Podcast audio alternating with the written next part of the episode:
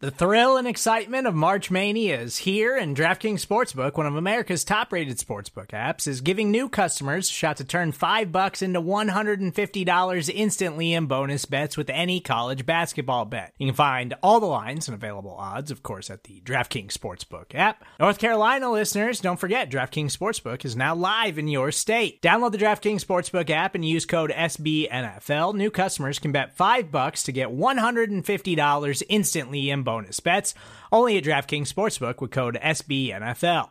The crown is yours. Gambling problem? Call 1 800 Gambler or in West Virginia, visit www.1800Gambler.net. In New York, call 8778 HOPE NY or text HOPE NY. In Connecticut, help is available for problem gambling. Call 888 789 7777 or visit ccpg.org.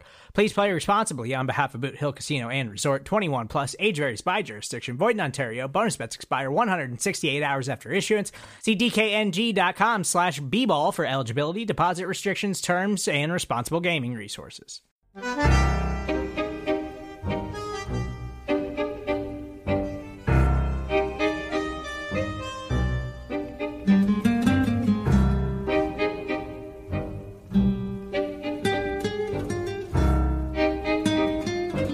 Welcome to Food for Thought. Your table is now ready.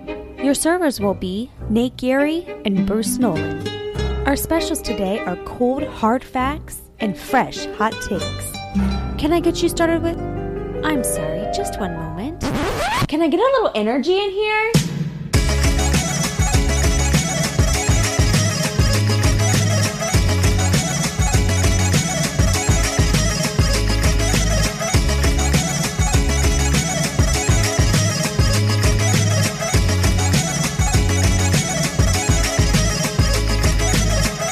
Serving it up to you live on the Buffalo Rumblings Vidcast Network, presented by Picasso's Pizza. I'm Bruce Nolan. That's Nate Geary, and this is Food for Thought, a show combining two of your three favorite F words. That's right, food and football. The third one is beloved cartoon character Foghorn Leghorn. Nate, were you were you around for the Foghorn Leghorn era of the Looney Tunes, or was that way before you? Not a shot. Wow, Not a shot. I am old. I am Not a shot. so so old. Thank you. Yeah, so no, we know. for being a part of this, ladies and gentlemen. I appreciate it. As a reminder that every show on the Buffalo Rumblings Vidcast Network is brought to you by Picasso's Pizza. That's right. Treat yourself to the most flavorful pizza Treat on game day. yourself. Picasso's. Treat yourself. Picasso's. We are Buffalo Pizza. Shipping locally and nationwide. Order online at picassospizza.net. We got people piling in the comment section. They're here. You know why they're here, Nate. We'll get to why they're here in a minute. Jay yeah, Spence, the they king, know what they're here. the dude himself is here. Karen is here. Says happy weekend, Bills Mafia, and drink. Not yet. Not yet. Randolph is here. Food for thought. Go Bills. Chris says, let's go Buffalo. Let's go, Chris. Let's get started. But remember, remember to get your Genesee ready. Get your Jenny ready right here because Food for Thought is proudly presented by Genesee Brewing Company. Since 1878, Genesee has poured generations of brewing knowledge into each pint, can, and bottle of their beer. They make no sacrifices when it comes to their beer, brewing each with the highest quality ingredients for consistently great. Look, Genesee beer, cream ale, and their specialty lines with beers like Ruby Kolsch and Oktoberfest. Genesee Brewery, Rochester, New York. I had, I had the cran orange yes. that you sent me, Nate, recently, and I I really enjoyed it. I'm not gonna lie. I'm gonna have a few tomorrow. I think it's gonna be a thing. Right now, I'm drinking. Smell a little, but uh, we're gonna get into why. But if you get your Jenny ready, if you've got a pint glass that we sent you for giving it for chat that was ten dollars or more, make sure you lift it, raise it, get ready. Remember to Raise your hit glass. all the engagement buttons, like, subscribe, rate, review, do all things, and we are off. For those of you who were here last week, you got yourselves the beginning of something legendary. At least we hope Yes, so. that's right. I would like to introduce you to the official food for thought drinking game. I have put it up on the screen for those of you who are following along. And for those of you who are listening in podcast form, I'm going to read. This. So I'm going to give you a quick second. Accumulate a pen and paper to run because we're not going to be able to keep it all up. Now we'll flash it every show, but we're not going to be able to keep it up. So if you are coming along with us on this journey, if you are going through the food for thought drinking game, then I'm going to give you a minute while Nate talks about this for a second to collect a pen and paper, to write down these things to get started before the process begins. Nate, what do you think about this? All right, so here's a couple of things. I, I'm only slightly worried that someone could potentially die in a one hour podcast. So because of this, Bruce and I have actually had to shorten the pot. No, I'm just kidding. We, we're not going to be shortening the podcast, but I think it's important to go through some of these and quickly mention there are a few that I think could really get people into trouble. I'm going to start with number three, my cat jumping onto my lap. Uh, I can't control him. Um, he is very, he's, he's a, he's a camera slut uh, and he loves attention. So that could happen anywhere between one to five times at a show. And I like to like shoo him off eventually, but he's very consistent. He's very persistent. So watch that one. Number four as well, me dropping a local restaurant. I, I that's only going to happen, you know, roughly three to four times in an hour. And the one that I think could be the, the, the most harmful for health. Number eight, Bruce says, what I mean by that is that could absolutely put somebody under the table, Bruce. By itself, it yes. might crush the entire universe. That's a possibility. I think it's very really possible. It's very, very possible. Okay. So I'm going to read these to you one through 10. Number one, either host mentions their pet. fairly common, happens more than one occasion. Either host mentioning their pet. Number two, either host mentions their Dynasty Fantasy Football League that they are Guaranteed. in together. Guaranteed to pop up at some point. Number three, Nate's cat jumps on his lap during the show. You can decide to kind of handle this. If it jumps on the lap once, you drink once. If it jumps on the lap twice, you drink twice. Or you can just say, we can just cross it off the list and it's only one, one time. time yeah. Whatever you like, you can do. Make sure to drink responsibly, as we always say. Number four, Nate name drops a local Buffalo restaurant. Number five, the third F of the show is actually an item that's a subset of food. Number six, there's a super chat, which means this could go, this could, you could double, triple up on this. If someone super chats us about our pets or about our Dynasty Football Ooh, League, that's a double, a double banger. That's a double, a double so banger. A double Number rainbow. Seven, a winner or loser of the week is some version of all of us. Nate, this is where you're guilty frequently. You'll be like, biggest loser this week, all of all us of for us. having to watch that game. Anytime that happens, a big winner, all of us, big loser, all of us, that's a drink. Number eight, Bruce says, What I mean by that is, which is just an absolute, the person who sent that to me knows me better than potentially anybody except for my wife, because I do say that all the time. I'm always defining things because I think it's what really I important. Mean by that is and what I mean by that is number nine.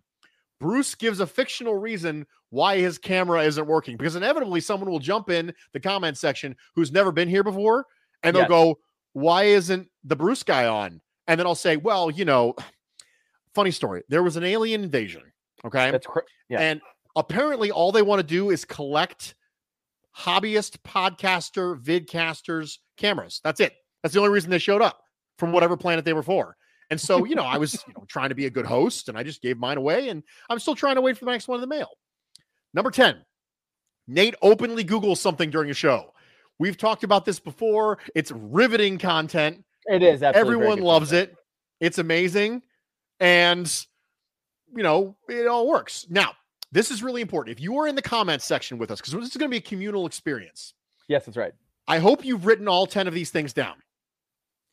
If you are in the comments section with us and one of these things happen, you have to point it out and say drink. So, for example, Michael Partham at the very beginning said foghorn leghorn is a chicken, chicken is a food, the third F is a food, therefore drink. We got our first one in. Wow. Partham. Axon Jackson sicko. 222 sends a super chat and it just says drink on it. A sicko. Holy cow. He, that that's a really good reference. That's that's what you like to call as a deep cut. Absolutely. That's a deep gr- cut from a- the, the deepest of all potentially cuts. So now we're already two in, ladies and gentlemen. We are already two in. So I really hope you enjoyed. I think it'd be fun. It's something we came up with last week, and I just thought it would be a good time to be part of this. You know, be part of this. Mhm. How is my audio right now, Nate? Is it coming through okay? You sound okay. You sound Okay. okay. Better better good, than you good. did before. I had a little Wi-Fi glitch earlier. I was getting a, a little Wi-Fi glitch in my top left-hand corner, and I was like, "That's The strange. FBI, they're tapping in. Tapping That's exactly in. what it is. They're tapping in. They're trying to get a hold. They're trying to hack in, and that's the reason why I had to give my camera to the aliens. Makes sense. I had to give Makes my sense. camera to the aliens so the FBI wouldn't hack it. had had to, had to really uh, move the scent off of it, you know, for the for the FBI. Well, yeah, if there's the tracker in the camera, now it's not only Yes. not in the state or the country, it's not even on the planet. No They'll idea where they are. You know, Epsilon Five looking for me at this point.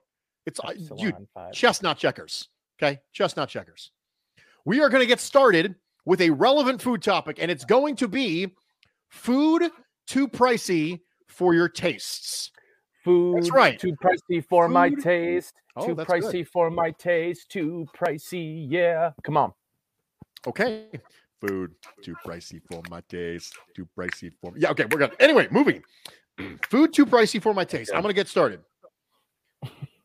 Usually, this is where we talk about caviar because Nate and I talk about caviar, as he mentioned before Way the show, much. way more than two people who don't drink caviar. Drink. drink, drink, drink caviar, eat caviar. What?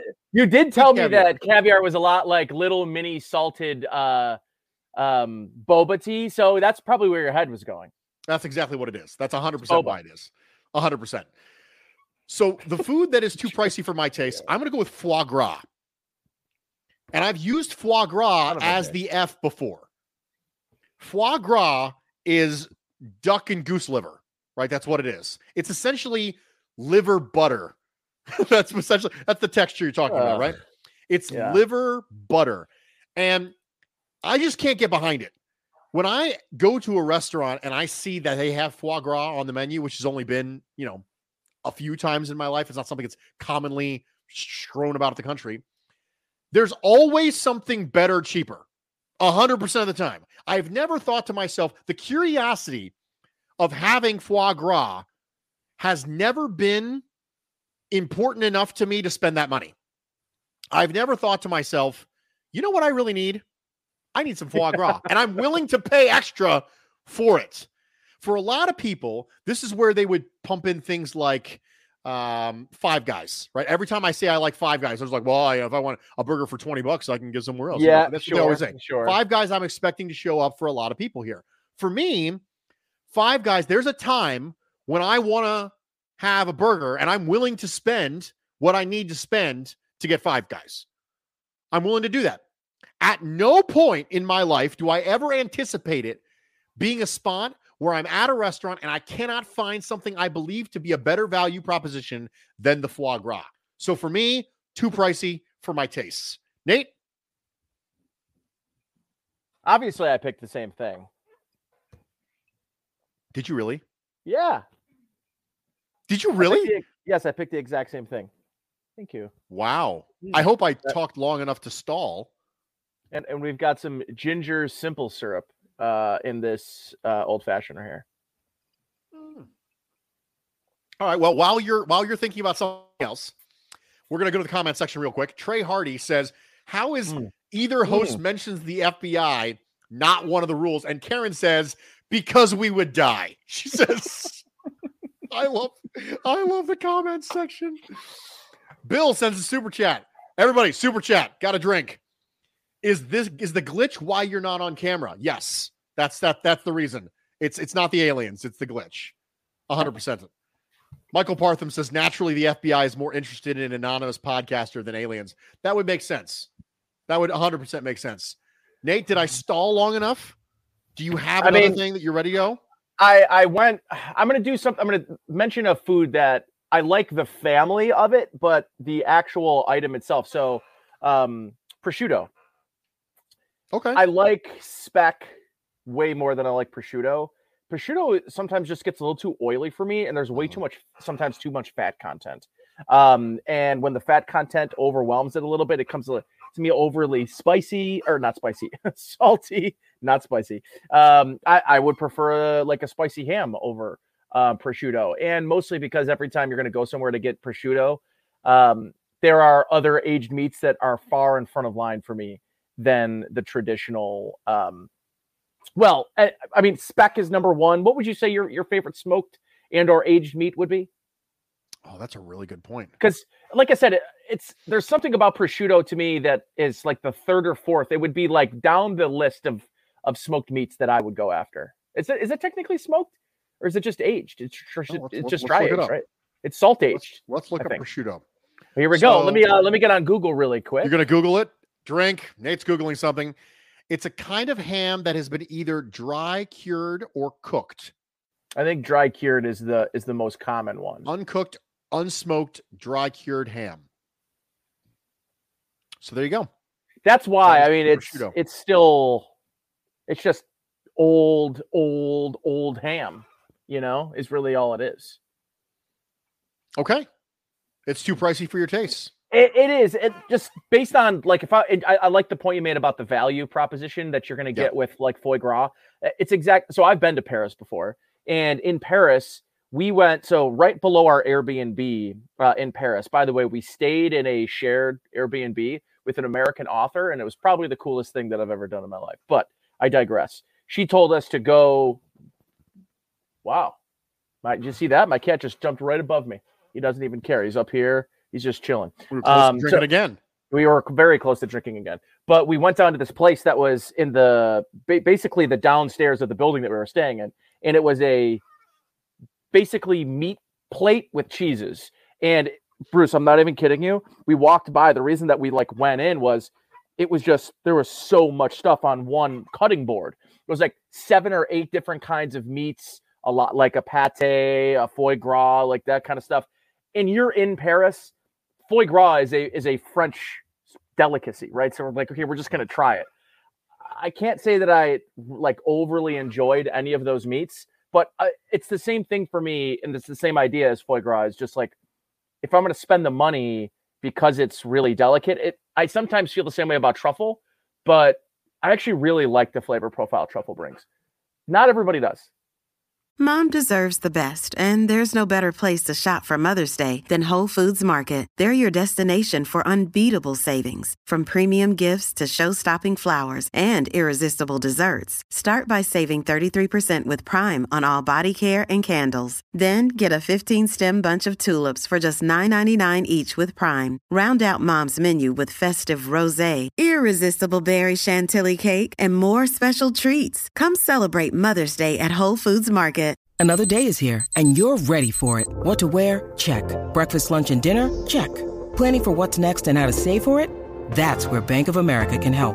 For your financial to-dos, Bank of America has experts ready to help get you closer to your goals. Get started at one of our local financial centers or 24-7 in our mobile banking app. Find a location near you at bankofamerica.com slash talk to us. What would you like the power to do? Mobile banking requires downloading the app and is only available for select devices. Message and data rates may apply. Bank of America and a member FDIC. I actually think truffle would have been a good one for me because I, I'm I'm the same way as you. I just don't I don't get anything from it for me. I just like a shave of truffle is like eight dollars. Yes. yeah, it's like it's just it's that's not worth it. No, Just- no, not at all. Throw some salt on there, baby. Let's just get something different. So the Bills Mm. just beat the Chiefs last week. They they go into their bye week off of a victory, and we're happy about that. Mhm. And I talked a little bit on the Bruce exclusive earlier this week about some of the fan reaction to the game and how it feels like people always try and minimize a victory by saying, "Oh, Yep. congrats on winning your right. Super Bowl." That's Right. right. always right. really annoys me. But given the fact that it wasn't the Bills Super Bowl, but it was a food. If Bills Chiefs was a food, Nate, what kind of food would it be? Oh, I thought long and hard about this one. I'm excited about this one, Bruce, and I'm glad you're letting me go first because I just have the weird feeling like you might have also picked this. Um, Oh, chicken and or country fried steak. Depends on where you are in the country. They call them different things, right? Some places call it chicken fried Son steak. of Really?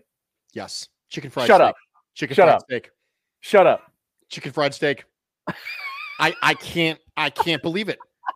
This is the second time this has happened. You not, this correctly is not, guessed not two things. you correctly guessed guessed the third F word a couple months ago. Yes, that's And right. this- I did do This that. is that was ridiculous. All right, keep, keep talking. I got to write something. Frankenfurters. Frankenfurters. Uh, so, but the fact that this happened in back-to-back segments, it's just each other piggyback. That that's that's good stuff. And I'm I'm glad I'm going to get to do this one because I put a lot of time and effort into thinking about why Bills Chiefs was chicken fried and or country fried steak.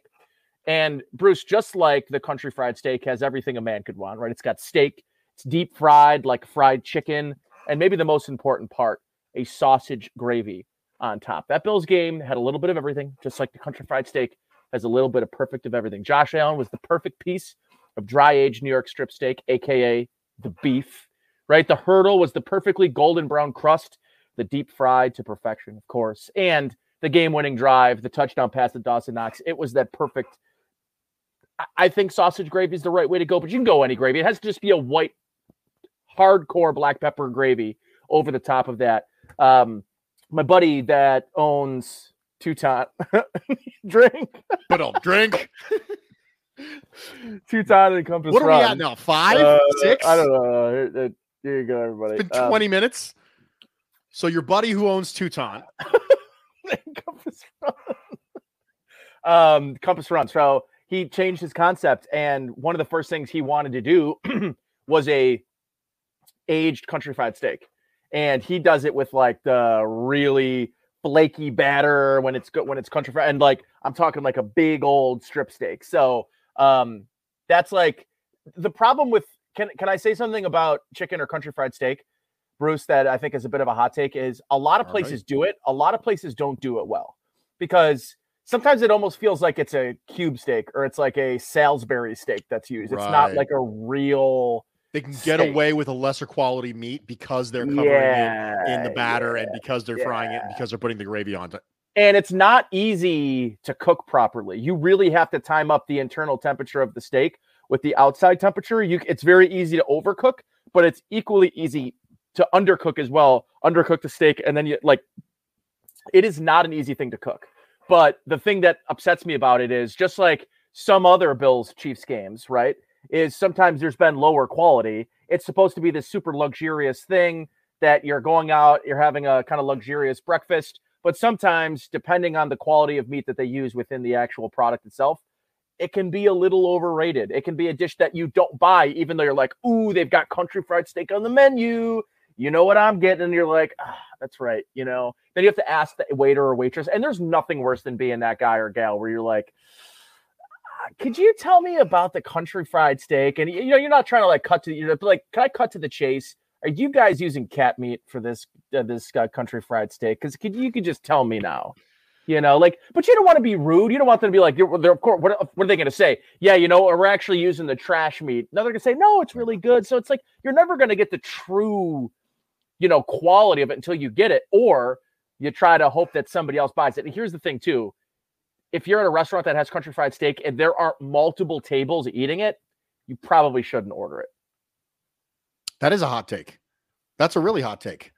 While I'm continuing to stall for my brain to catch up, the Michael hit us with an awesome one. Said, "How about if the bye week was a food?" And I'm not even going to take this one. And the reason that Mm. is is because Bill killed it in the comment section.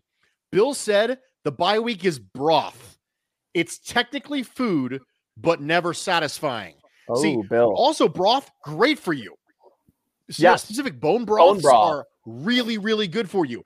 Mhm. You don't really enjoy it, but you know it's really good for you. So I think broth is great. Bill absolutely crushed it. I have no further comments on that. And I do have something for the Bills Chiefs that is not chicken fried steak. and I'm going to say it's this it's the chicken wings that you used to have in college that you went back to in your 30s. And I'll tell you why.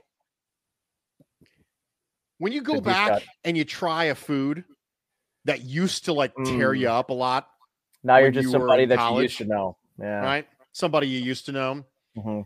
sometimes you'll realize that your tastes have changed a little bit and they don't really mess with you as bad as they used to because what you don't realize is that the food really wasn't messing with you it was the quantity you were eating and the fact that you were consuming copious amounts of alcohol alongside of it.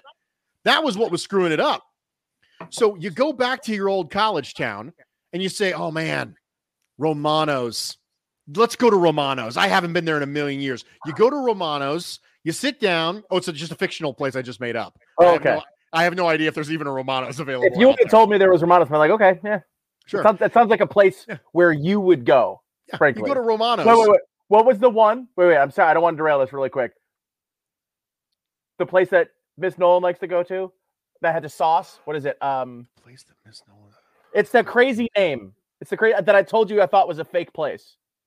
A Buca de Beppo. A Buca de Beppo. That's right. Buca de Beppo. Yes. So, so you go back to oh, we, we derailed. You go back to Romano's. You have the chicken wings you used to have when you were in college, and all of a sudden you have a, you have a dozen of them. You have them, and they're fine, and they don't tear you up at all. And you go, well, that wasn't so bad after all. I I, I think that this is way better than I remember it being, and that's what the Bills Chiefs is to me. Bills Chiefs to me is this team was 13 seconds away from beating the Kansas City Chiefs in the playoffs. This team beat the Chiefs by 18 in the regular season. The way that we remember it is this heartbreaking, horrible stuff. The way it actually is, is the Bills were probably the better team in 2021. That was the reality. But the way we feel didn't necessarily line up with the reality. And so, because of that, sometimes you need a reminder. You need to go back and you need a reminder about what actually is versus the way that you interpreted that it was. Because you remembered those wings from Romano's absolutely destroying you. What you don't remember is you had 47 of them and you drank 12 beers. That's the reason you're torn up. It's funny. So for me, that is Bills Chiefs as a food that is not chicken fried steak. Not bad for a guy who had to think of that on the fly. I can't believe we both picked the same one again. I, we might have to start sharing prior to the show. No, it's more I- fun when we don't. It is. It is more fun. It's more There's fun. no Bill says you guys might be spending too much time with each other. Here's the funny thing: we really don't spend that much time together. we try to limit it as much as possible because this is all. This is happening too much. It- it- we- don't really. I mean, I haven't seen physically Nate in person in months and months, and months Months and months. Months. Right? I think I've only seen him in person twice, Twice? in a year, four years. Yes, twice. Twice. I've seen you in person twice in four years. So that's clearly not it. Now we are constantly texting about fantasy football, specifically our dynasty league drink. But but there is, you know, much less face-to-face and social contact as you would think there would be, given Yes. the nature of these Of- things that keep popping up on our show. Moving along. The reason why we talked about food too pricey for our tastes is because I wrote an article for Buffalo Rumblings taste. that's going to come out this weekend. It's an opinion piece on why the Buffalo Bills did the right thing in not paying the price that the 49ers paid for Christian McCaffrey. But Nate could have a different feeling. I don't know. So the food simile for today is the Christian McCaffrey trade makes me feel like. Hmm. And you went first on the last one. I'm going to go first on this one. Okay. The Christian McCaffrey trade makes me feel like you went to a bachelor party and everybody decided that they went to the strip club and they were going to have the buffet at the strip club. And you said, you know what? Some of that stuff looks pretty bad. I am not going to do that. And then they all got sick. Everybody got sick except for you. And you thought to yourself, wow, I was I was thinking maybe we are going to have a good time tonight. I'm just at this point, I'm just glad I dodged a bullet. That's the way that the CMC trade makes me feel. Because it really isn't a question of yes or no. And I mentioned this on the Buffalo Rumblings podcast network with Bruce Exclusive a couple weeks ago. I said, just do you want to trade for Christian McCaffrey is a completely loaded question. Am I giving up a conditional seventh round pick? Then yes, absolutely I do. It's not about yes or no. It's about a value proposition. I mentioned this before a million times. Everything in life is a value proposition. And this is no different. It's about what you're getting versus what you're giving, what you give versus what you get. And so for me, when I look at the CMC trade, I think to myself, the Niners better win something because they don't have their preferred quarterback in Yeah. right now. They made it. They made their call. Their preferred quarterback was Trey Lance.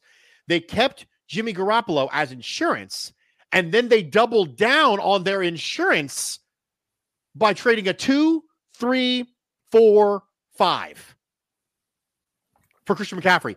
They were one pick away from this being Ricky Williams. Yes. Nate. Yeah. They're going to get a picture of Kyle Shanahan with Christian McCaffrey in a wedding dress, and it's going to be on the cover of Sports Illustrated. For Yeah. those of you who were around in 1999 and following the When sports, you know what I'm you know what I'm Yep. I'm referring to. So for me, it makes me feel like I was part of a group. You know, that group was the people who were competing for CMC. The Panthers GM Scott Fitterer said they had three firm offers. John Wawrow from the Associated Press said the Bills offered a two and balked at anything over that. I'm Good not sure them. how I would have felt about Christian McCaffrey for a two, but Hmm. but here's what I do know. We didn't have the buffet. And the person who had the buffet, I think they're going to get sick. Because the only way they don't is if they win the Super Bowl. That's it. That's the only way this works. So for me, It's a good one. I'm out. And I'm Yeah, out very- because I don't want to take part in the strip club buffet. hey, what you got? a strip club buffet. Only on this show does a strip club buffet become a topic of conversation, which is what I love about this show. If the Christian McCaffrey trade, or or I should say, the Christian McCaffrey trade makes me feel like the first time I ever had melting pot. Right? Everyone was posting these artsy photos of various meats and veggies and desserts that were being dipped in cheeses and chocolates, all the luxury you think you could handle. Just like in the NFL, having a running back is a luxury. It's not something that teams, typically good teams, invest heavy dollars into, right? Some people, they'd rather just do it at home, Bruce. They'd rather go to the store, go buy some carrots, go buy some, you know, some smoked Gouda and do it themselves for a much cheaper price. And just like this particular move, the Bills were at least in the neighborhood of spending a lot. And I and I think I tweeted in a not in a sane world, but in a you know, and, and just common sense would tell you that a second was a bit of an overpayment, right? At least I think most people would agree that a second was overpayment. And just like you realize you just spent a hundred dollars on like glorified finger foods from the produce section and oily cheeses that slide through like an Arby's beef and cheddar nacho cheese, Cheez Whiz. Um, you feel sort of violated, sort of like how I feel having heard the compensation last night for Christian McCaffrey. I just think it's so much for a guy who's been so injured. And even I, I listen, I try not to. Jer- Jeremy White has this. It's the chart, right? And it's oh, your team trades for a player, and wow, no, that's that's great. We, we the Bills didn't overpay. We really like the player. Oh, someone else trades for that player and has to trade a certain amount to get it. And the Bills don't do it. Like, oh God, they paid way too much. This is really one of those times, Bruce, where the San Francisco 49ers paid way, way too much, especially for a team that does not have a, I, I would say, a certified franchise quarterback. They think maybe they had a franchise quarterback, and then he broke his he broke his leg in a pretty gruesome way. He's going to be out for the rest of the season. Is is Jimmy G going to be the guy that is able to sort of give the ball to all the pieces in that offense, all the mouths that have to be fed in that offense? And, and everybody wants to point to, and I think rightfully so, Bruce, that they've just plugged and played any Joe Schmo at the running back position. They've had, they've had success.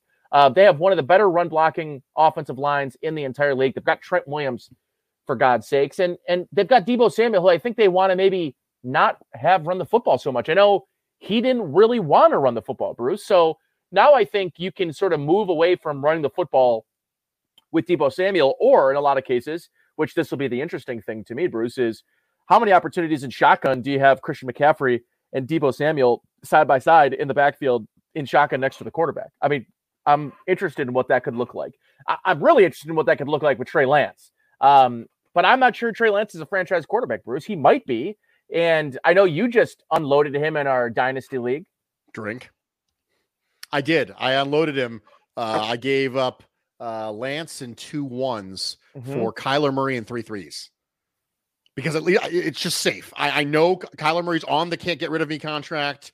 Yep. It, I just know beyond a shadow of a doubt that he's going to be a dude for the next three years. Now, Lance could be better, and I could be wrong. But, But if if Lance is not good, Bruce, they're in trouble. yes, they are. And you don't know anything about Lance at this point because No, you he's know played nothing. so little football for so many years that you get to a spot where you go, okay, it's we're projecting now three years in the past. Right. That's how far we're projecting now because that's how long it's been since Trey Lance has spent meaningful consecutive games on the football field. The thing that I think Yep. is interesting about this McCaffrey thing for the 49ers is uh, Michael David Smith, I think, said it on Twitter last night. He said, It feels like the Niners learned the wrong lesson.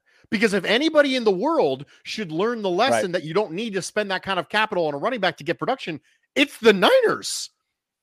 So it's like, oh, Kyle Shanahan's had a different leading rusher for six seasons. That that that speaks to how good the system is. That, why are you saying that like it's a bad thing? Yeah. That's that's a good thing. That means you can plug anybody in and get massive production. You can plug Elijah Mitchell from the sixth round. You can plug Jeff Wilson in. You can plug whoever you want in and get meaningful production. That should tell you you don't need to. You can spend that stuff on other things.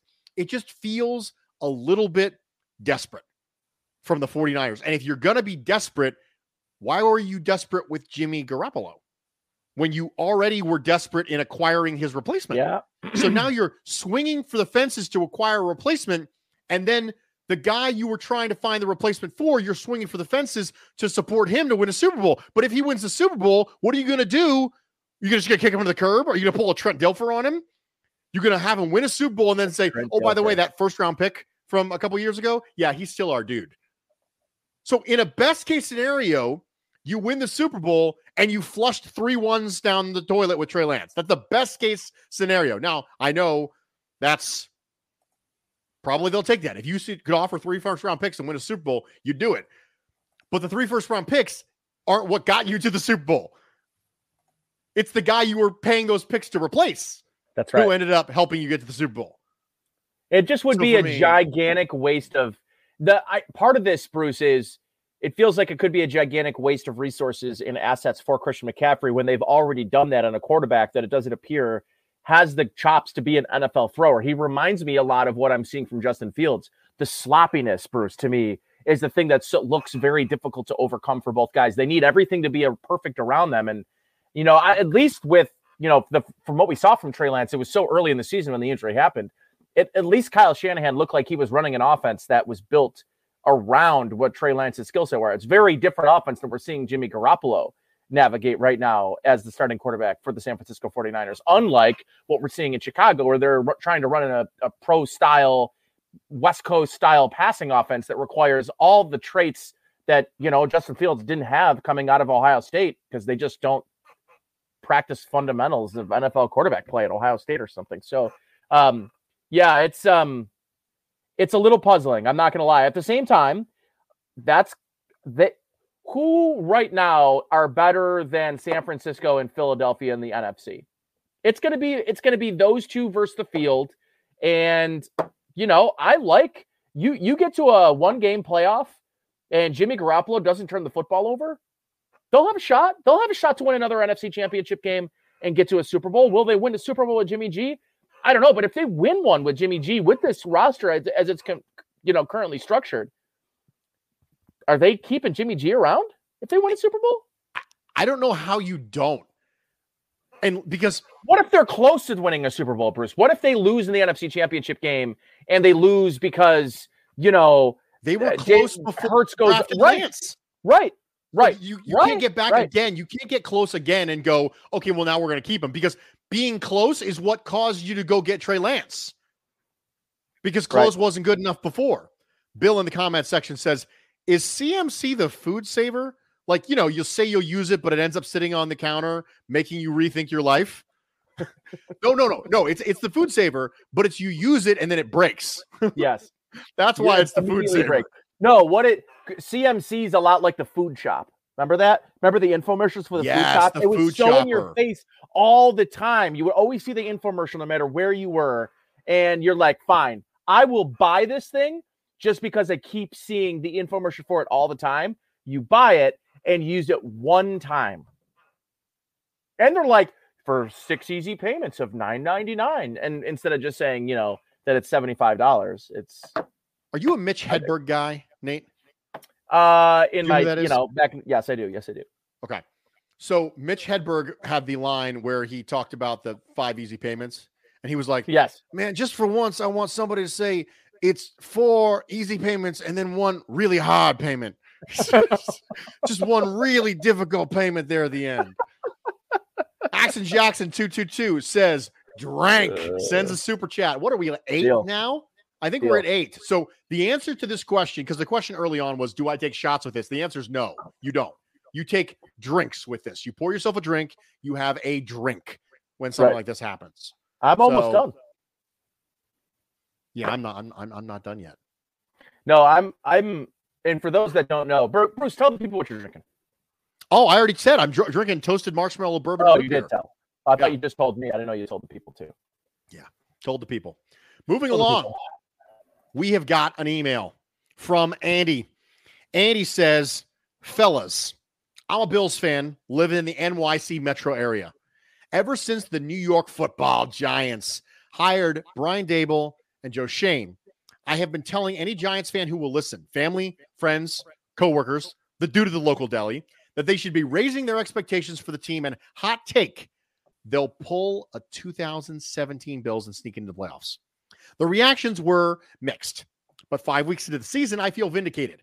The Giants win in London over Green Bay feels like the Bills' 2017 win over the Falcons, who, if you'll recall, were coming off a Super Bowl appearance. This leads to my question. Given all the personnel connections between Buffalo and Big Blue and the aforementioned Mm. parallels in the timelines, should Bills fans be silently cheering for the Giants this year? Nate, should Bills fans Sure. have the Giants as their secondary team this year? Yeah, because A, they can play spoiler. B, they can potentially make the playoffs over the Dallas Cowboys. That would be good. That would be good for business. That that'd be great. I, and part of me, I will admit that I don't have the same hatred for the Dallas Cowboys a lot of people do. And I know the New York Giants also beat the Buffalo Bills, so maybe this is a little I don't know, feels a little wrong to root for them because of the Super Bowl history and the Belichicky and, the, and all that. But good for Brian Daboll. Brian Daboll's easy to root for. Um, I think a lot of people here in Buffalo that I think I think he got blamed for things and for things that happened offensively early, especially like in the middle part of Josh Allen and their tenure together. The second half adjustments to a quarterback that was still growing. I, I think part of the Daboll conversation is his development of Josh Allen, and you know, is he's getting more on Daniel Jones. There's no doubt about it. But let's not pretend like Daniel Jones is throwing the ball 30 times a game. Um, he's still. I, I think what he's doing better than Joe Judge did is he's insulating Daniel Jones. He is not asking Daniel Jones to win him football games. He's not asking Daniel Jones to play outside of his ability level. And partially a very different approach to Daniel Jones than to Josh Allen, especially year two, year three, year four, Bruce. I think Daboll was giving Allen more and more and more and letting him at times fail in order for him to grow as a player. Right now, there is not that same approach to Daniel Jones. It's it feels like we know what your limitations are, and we're not going to ask you to do anything that's not within that limitation. And they're getting a great, great, great year from Saquon Barkley, who it feels like they're they should try to resign, but I like he's going to be another guy that probably makes a whole bunch of money this offseason. He's a free agent at the end of the year, but it just it feels like there's two different approaches, and it's a winnable formula. It's a winning formula, but at the same time, Bruce, I I, I think about Brian Daboll, and I think he got a lot of unjust and a lot of um, misplaced criticism when the offense didn't look like it looked like this year with Josh Allen is this mature and it's playing this well. Um, I mean, he didn't play like the Josh Allen MVP level Josh Allen that we are seeing right now until the end of his tenure here in Buffalo, essentially. Um, but he was a part of that development process because Bruce, he asked more and gave him more things because A, I think he knew he could handle it, but B, um, they needed him to handle it. They needed him to be that player for them to continue taking their steps as an offense. So I just think it's two very different approaches, but it's very clear to me that he's more than just a play caller. He is a darn good coach. He's a darn good head coach. I think the difference between becoming a, a the, the coordinator or head coach transitions harder than people think um, because you can be a great play caller and be a terrible head coach. Um, and, and I think you see examples of that all the time. Adam, or, you know, Gase is a great example of that, right? I mean, what a great play caller, allegedly, he was under Peyton Manning when he was his quarterback. Um, and he Peyton Manning dragged him everywhere he went, but he just was not a good head coach. Josh McDaniels, I mean, their record's not very good. And I think people are looking him at the same way. People, say the same thing about Lane Kiffin. So, yeah, I mean, the, the transition from head coach and, and from play caller to head coach is not as seamless as people make it seem. But I think Brian Daboll is sort of the beacon of that transition. How quickly people forget about what Brian Daboll actually was when he got here to Buffalo. When Brian Daboll came to Buffalo, the knock on him was he's never coordinated a good passing offense. That's right. And I, of course, went back and said, well, he's never had a good quarterback. But what you saw was you frequently saw him be able to build offenses around running backs. Yep. So the fact that he went to the New York Giants and just pulled out his old, well, we had Peyton Hillis, we had Jamaal Charles.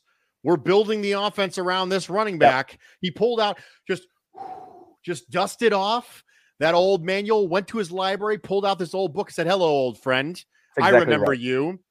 And I think that the fact that the Brian Daboll legacy is secure in Buffalo allows you to be able to root for the Giants because yep. now Bills didn't suddenly become a bad offense when Brian Daboll left. And because of that, you can That's feel right. free to cheer for Brian Daboll without the narrative being it was more Daboll than McDermott. Sure. Right? Because a lot of people who were finding reasons to hate on Josh Allen this offseason were like, well, he's never been good without Daboll. Oh, it's like the last bastion of Josh Allen haters. Where are you now? Like the last bastion. Well, well, let's see if we'll do it without Daboll. Right? That was the last thing. That was all you had. Now you got nothing. He's just really good. That's all there is to it. So for me, I look at Brian Daboll and I say, okay, you just dusted off your old manuals and it gives me more respect for the work he did here early in his tenure. Because early in his tenure, he didn't have a running back to build all around, and he didn't have an elite quarterback to build around. That's right. Because Josh Allen wasn't elite until 2020. So when 2018 rolls around, you don't have a good running back to work around. You don't have any of that stuff because the 2018 Buffalo Bills had what was left of LeSean McCoy around, right? That was not a, you know, a really significant version of LeSean McCoy at that point.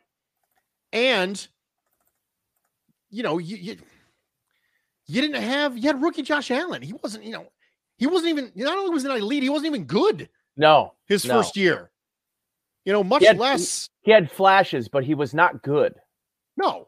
So the Brian Daboll had to be completely, completely remade because he didn't have an elite running back to build around like he had previous stops, and he didn't have an elite quarterback to build around. So that was it. That, that was, was all there was. Do you get the sense, Bruce, that that's a team that brings a quarterback along and and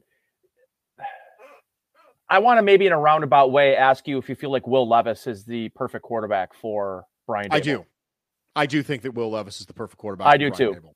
I do too. Um, I know that Anthony Richardson from Florida gets some first round buzz. Yeah, I think that you can see you can see a scenario. I would like Anthony Richardson to go back to college. I would too, but a lot of people wanted Josh Allen to go back to college too for the same reasons. Yeah, super raw, yeah. crazy athlete. Bub Rub twenty three gives me a super chat for the Peyton Hillis name drop. Everybody, drink. I got to drink. For it, but I'm already actually. I'm Bill out. super chat. What dessert would the second half of the Bills schedule be? Oh my, you're putting us on the spot, man. You're putting us on the spot. What we're going to do is we're going to look up the Bills 2022 schedule. We're going to look at the back half.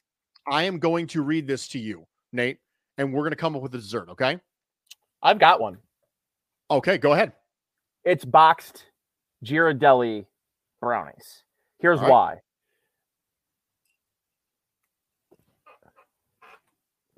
So, I really like homemade brownies. I think they're really good. Why are we whispering? Because you know she she likes to make homemade brownies. Okay, we're whispering. I, now.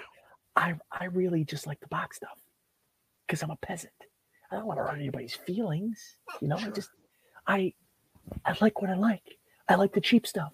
I like you know vegetable oil and really really really just like undercooked, borderline raw brownies, and I like it from the box. I'm a sicko like that. So um, it's box brownies because a they're easy to make um, and B, you know exactly what you're going to get. And I feel like the rest of the schedule, Bruce, is setting up for the Bills to win 15 football games this year. I- I mean, seriously, that's that's how I feel. And I know that the the Patriots um, have looked a lot better, no doubt. Okay, can they score enough points to keep up with the Bills? No, Probably they not. can't. Um, the New York Jets have looked. Whew, I mean, they've got. I, I, I think I'm on record as saying that I think they're the second best team in the AFC East. Um, they can play at all three levels defensively. Their quarterback stinks, and he's not doing the Josh Allen thing either. By the way, so I don't want to see the uh, the comps with Josh Allen. Just like I'll never ever want to see Josh Allen and, Justin Fields comps ever again. Please spare me. Um, it's just not going to happen for for for for for Wilson. I I think if um, that was a franchise that didn't need him to work out, Joe Flacco would be the starting quarterback. He should be the starting quarterback, to be quite honest with you. Um, so if, if you're telling me those two teams, I think the Bills beat the Dolphins again.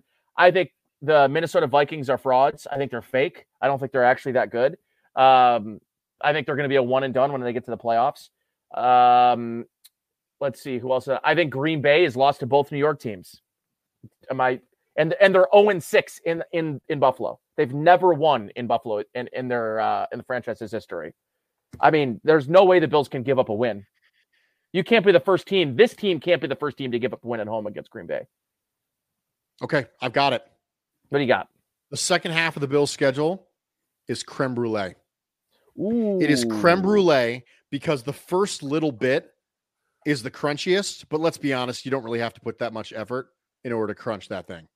To break through, you don't really put your elbow into breaking through the sugar layer on the top of creme brulee, right? You don't You have just- to torque your elbow. Now, it's the most difficult, but that's relatively speaking. So, Packers, Jets, Vikings, right? Those are three teams with winning records, right? Back to back to back. So, it's the toughest stretch coming out of the bye Packers, Jets, Vikings, based on their records. But none of those are teams the Bills can't and shouldn't win Right. against because they should. They should win against those teams. So, but then you go Browns, Lions, Patriots, Jets against Dolphins, Bears, Bengals, Patriots. So, at the very beginning of your creme brulee jersey, jer- jersey journey, the creme brulee journey, it's the most it's the most significantly you'll have to exert yourself, but it's still not significantly from a come a No. exertion standpoint. easy to it's easy to break through. It's, easy to break through. So Yeah. and you should expect to break through. I like that, Bruce. you should expect that. So for one. me, it's creme brulee. And being able to do that on the spot is incredibly hard, guys. I don't know if you I know like this. or- that is extremely difficult what Nate and I just did to be able to do that. So for me, the dessert is creme brulee. Nate, winners and losers this week in the NFL. You want to start with winners or you start with losers? Uh, let's start with losers, Let's start with losers. You know, let's, And let's start I'll- with losers. and I'll go first. Uh, biggest loser this week, me, You? and all Elijah Mitchell fr- uh, dynasty owners. Uh, oh, Dynasty, drink. Shit. Even you forgot. Even I forgot. Um, yeah, I mean, what a gut punch. People that are sticking around hoping he was going to be the player um, that he looked like he could be early on, especially early last year, gets the injury. And then he gets the injury one quarter into his season this year. And um, his inability to stay healthy made him expendable. I, I am surprised that Jeff Wilson has played super well in his place, Bruce. It's not like they needed the running back. It's not like the Bills where you look at you're like, okay, it's this offense is missing a dynamic piece. That's not where you would say San Francisco was missing. But um, yeah, Elijah Mitchell. It's it's. I don't suspect they trade him. They could. Maybe he gets healthy before the trade deadline and they move him. Um, and or maybe they move him at the end of or at the beginning of the the offseason. Uh, but it looks like he's, you know, maybe another depth piece at best. But maybe worth a stash in dynasty leagues because you know Christian McCaffrey gets hurt a lot. The Dolphins. Elijah Mitchell, Dolphins. Yeah. Mostert's 30. Edmonds has been disappointing. McDaniels knows him from the time as a run game coordinator last year. Just saying. It could happen. So, what you need to know about Nate and Elijah Mitchell is that Nate is responsible for some of the best trades and the worst trades I've ever seen in my entire life. So, I've mentioned before that I traded Michael Pittman after his rookie year to Nate for a second round pick. He absolutely obliterated me in that trade, just obliterated me, right? Pittman's worth probably at least a low one at this point in Dynasty. And, but this offseason, Nate traded Nick Chubb and a two for Antonio Gibson and Elijah Mitchell, both of whom are not starters for their team now. So again, some of the best trades I've ever seen happen from Nate. Some of the worst trades I've ever seen happen from Nate. it's none of the, nothing in the, nothing in between. Either it's amazing or it's terrible. So for me, the biggest loser this week, it's J.K. Dobbins. Oh yeah, both It's of us. J.K. Dobbins. We're going the dynasty route here, Right? man. J.K. It's- Dobbins, second knee surgery. Now, he's still 23 years old, right? There are plenty of people who bounce back from this kind of thing, right? But a second knee surgery in 18 months is never a good thing. Now, this is a scope, right? It's cleaning out some stuff. When they say it tightened up, there's some infl- inflammation there. So obviously, he wants to get it done. But if next year isn't a good year for J.K. Dobbins, it's over. The idea of over. him being a a good back is still fine. The idea of him being a feature back is basically gone at that point. Because what did Barkley look like the year after his really significant ACL tear? He didn't look very good last year. Then two years post ACL, that's when people tell you they start to feel normal again. So, and Dobbins was ACL, MCL, PCL, meniscus, and hamstring. He tore all of them All of them. simultaneously. So, two years, 2023 was always the target for J.K. Dobbins to be back to his normal self. However, that timeline is now screwed up because of the secondary surgery that he's going to have to have. Yeah. So, my biggest loser, J.K. Dobbins, this is a guy who's on a second round rookie contract, not a first rounder you Yeah. get the fifth year option. It's a second round rookie contract, which means Should be as good as it gets. should be as good as it gets. This Yeah. is year three for him. It's really important that he comes back and hits the ground running in year four so that he can make sure he gets the bag. My biggest loser. Biggest winner this week. Nate, who's your biggest winner? My bigger, th- my biggest winner this week, the Carolina Panthers. I thought that they were absolutely rooted in another reality. Like I thought that they were living in the upside down. That they could sit out there and demand two first round picks. Now they did not get two first round picks. They did not get one first round pick. But they got the equivalent. If you look at a lot of like trade charts, like draft, like how much a, uh, a pick is worth, if you want to move up, the Jimmy Johnson trade value chart, right? They got the equivalent of the fourth overall pick in draft picks back for Christian McCaffrey, which has to be better than I know anybody outside of Carolina thought that they would get for him. Now, Carolina might feel a little disappointed about that because they didn't get that first out of it, but I happen to really like what they got. I think that they are packing their stockpile to try to get a decent coach in there. And and and I, you know, you heard some of the quotes from Sean Payton this week from Jay Glazer talk about Payton's not interested in that job, but if the only way that you could get a coach like Sean Payton to get interested in that job is to start stacking draft capital because they have some of the least amount of draft capital in the entire league. The question is now, are they going to move a guy like DJ Moore? Are they going to move a guy like Brian Burns, Shaq Thompson? Um, and if they're willing to do that, or Derrick Brown, if they're willing to move one of those pieces, uh, they're talking about Brian Burns potentially being worth two first round picks. Now, that's a guy, that's a position you could actually potentially get to. Marcus Davenport got was worth two first round picks for the New Orleans Saints. so you, you- like you, you can't tell me that, That Brian, Brian Burns, Burns can't fetch you right. He can't fetch you two first round picks. So um yeah, and I also if I also want to maybe add in here another bigger biggest winner, the Rams for not getting Christian McCaffrey. They're the, also the biggest winner. If they gave up that draft capital with the window that they're in right now, Oh my gosh, that would have that. Now I know FM picks is funny, but it's actually not that funny. It's not. It's funny, but not as funny as the Rams were trying to make it. That this Shanahan saved McVay and Snead from themselves. Also a bigger, biggest winner. That's a good take. I like that take. And Kyren say- Williams deep stashes as well. Like I, I got him in a couple of my leagues because he's obviously from Notre Dame. Of course. Bill says, How good will Cook be from Buffalo? Now, if you listen to Nate, he was going to be Arian Foster and he was going to take hold of this Oh. entire this entire uh, running back position. Misquote, fake news. That was misquote. He's trying to throw me to the bus. I said it would not surprise me if he had an Arian Foster like emergence. Right, rise. I did not say he'd be or is Arian Foster. So fake news. fake news, fake, fake news. news. You're for the Um, fake media. I will say though, go Go go. No, you you you you do the cook take. I'll give you my cook take after I hear yours. this is what it feels like to me. It feels like right now they just don't trust him that much. That's right. And that's okay. But the longer it goes without trusting him, the more you start to think about players like Ronald Jones. You have the bill Ronald schedule up. Jones. Say that again. You have the bill schedule up still. I do not have the bill schedule up. You can pull it I up while. I'm talking about Ronald Jones. Okay. Ronald Jones, ironically enough, is one of the best pure runners in football. I know that sounds very hyperbolic because you never see him, but the fact of the matter is it's true. But Ronald Jones can't catch, he can't pass protect, and he makes mistakes all the time. That's the reason why he can't stick on an NFL roster. It's not because he's not a really good runner. He's a really, really good runner. But there's a lot more to playing running back than just that. If you want to look at whether or not a rookie can get on the field as a rookie, it's can they block? Because coaches aren't going to let a rookie running back, no matter how good of a runner you are, get your quarterback killed.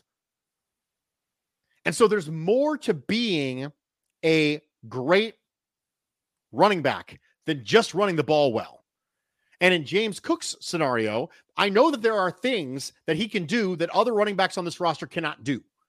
I mentioned on Twitter that the running back who made the play against the Steelers to run into the end zone, that guy is nowhere else on the Buffalo Bills roster.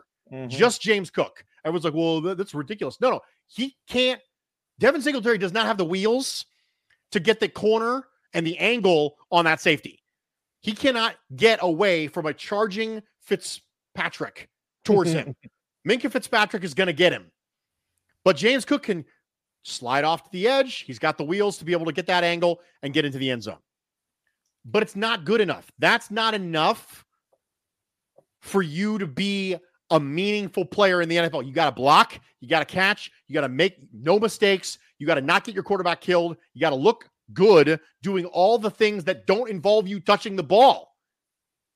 Because a running back is going to be on the field, a running back is going to be on the field for the vast majority of all offensive snaps.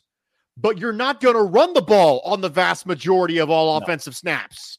So what do you think they're doing the rest of the time? All of the things that you need your running back to do that don't involve running the ball that will determine Right. whether or not you get to see the field. Now, it's still really early. Okay. I'm not hitting the panic early. button Yeah. on James Cook at all. Me either. But, but I'm going to be watching every single time he's on the field when he doesn't carry the ball. Hmm. Because I want to know if he's doing things that will tip me off as to why the coaching staff wouldn't potentially trust him. Nate, I think up. I have. I think I have a big reason why. And if you listen to, uh, maybe it was Sal that mentioned this, Sal Capaccio, right? If you listen to the words that Sean McDermott says in the press conferences sometimes, and then sometimes you get affirmation from what some of the players say, right? One of the things we kept hearing about, there was a word that you kept hearing about James Cook, and Josh Allen mentioned it a few times when talking about him. Sean McDermott mentioned it. What was that word, Bruce? It was made remember. famous. It was made famous by a certain Philadelphia 76er named Allen Iverson. What was that word that it, practice? That's the word, Bruce. Is the easiest way to gain trust in this franchise, in this organization, how it's currently uh, set up at the field, how much Sean McDermott preaches, talks about, mentions, obsesses over practice Josh Allen mentioned in a lead up to the Pittsburgh game, the thing that he noticed the most about James Cook, his performance, how much he was taking practice seriously. And I think that there was a growing period, a growth period for James Cook coming from Georgia, where I ha- I I think that with how big the roster is, it's college. I don't think that it was the same level of attention to detail in practice as it is in the NFL, especially for a guy who's trying to prove he can be trusted in those situations. And I also think doesn't matter what either team says, they're lying to you when they say that each of these teams don't didn't take the Bills Chiefs game like it was a playoff game. Both teams did. They shortened. It reminded me of like a basketball game where a playoff roster. basketball game you shorten the bench, and the Bills did that. You did not see a lot of, uh, you know, Siran Neal. Siran Neal was the only like bench defensive back, the only bench defensive player that saw extended time, and every time he was in there, he got penalties, so he got pulled. So it just, to me, Bruce, that was not a good game. That wasn't a good opportunity. I didn't expect to see a lot of James Cook in that game. But look at this Bills schedule, right? The Packers next. The Packers lost by three scores to the New York Jets last week. There's a good chance late in that football game, they're going to be up two scores. He's going to get some opportunities late in the football game. The New York Jets, the Bills, I think the Jets are an up and coming team. The Bills should handle their business against the New York Jets. I think James Cook could see some time against a very good run defense in New York. The Vikings could be a close game. They could be throwing the football a little bit. Maybe they won't see as much time there. They should smoke the Browns. The Browns stink. He should see a lot of time against the Cleveland Browns. The Lions have the worst defense in football, and if they're playing on Thanksgiving, you could see a lot of James Cook. The worst on, run defense as well. You could see a lot of James Cook. The Patriots, better run defense. Jets, better run defense. Dolphins. I'd like to see by the time the Bills play the Dolphins again in December, I'd like to see James Cook a little bit more a part of this offense. And if is there a cutoff point for you, Bruce, where it's time? And maybe it might be time and has nothing to do with James Cook. And this is where it stands for me. After the bye week, I'd like to see Duke Johnson in for Zach Moss. They already I, inactivated him. They made they made him inactive last week. I'd like to see a two man split, not a three man.